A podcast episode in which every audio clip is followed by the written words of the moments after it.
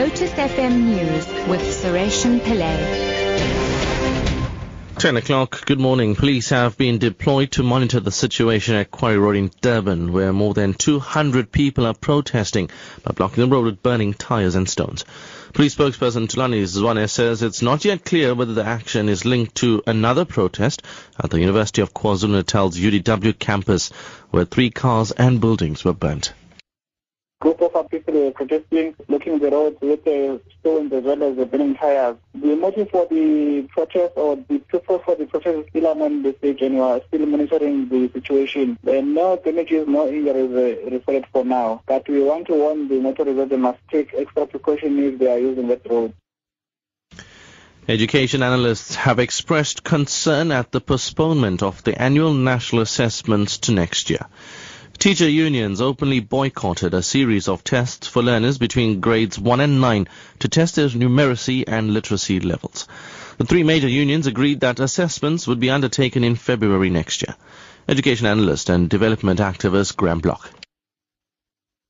It's been further extended, and my reaction is that it's good that there's some agreement with the unions, but we do need the annual, the annual national assessment although I had some criticisms of them. Well, the teacher unions were scared of over-examining the kids, and I think that maybe they were uh, scared that they would have to uh, mark them. I think it's an appropriate time in February.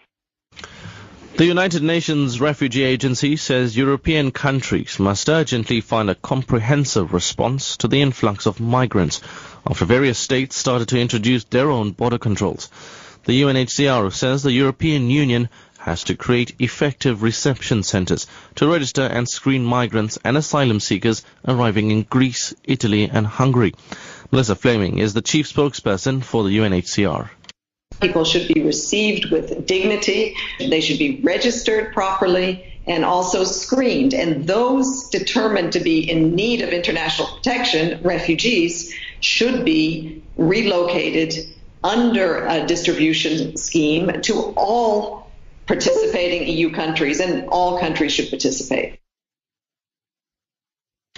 And finally, new research shows that one in three parents are completely confused by their children's homework. The research also reveals that one in five mothers and fathers pretend to know the answer before going online to research the question. More than half of parents spend more than 40 hours a year trying to keep up with the latest school curriculum.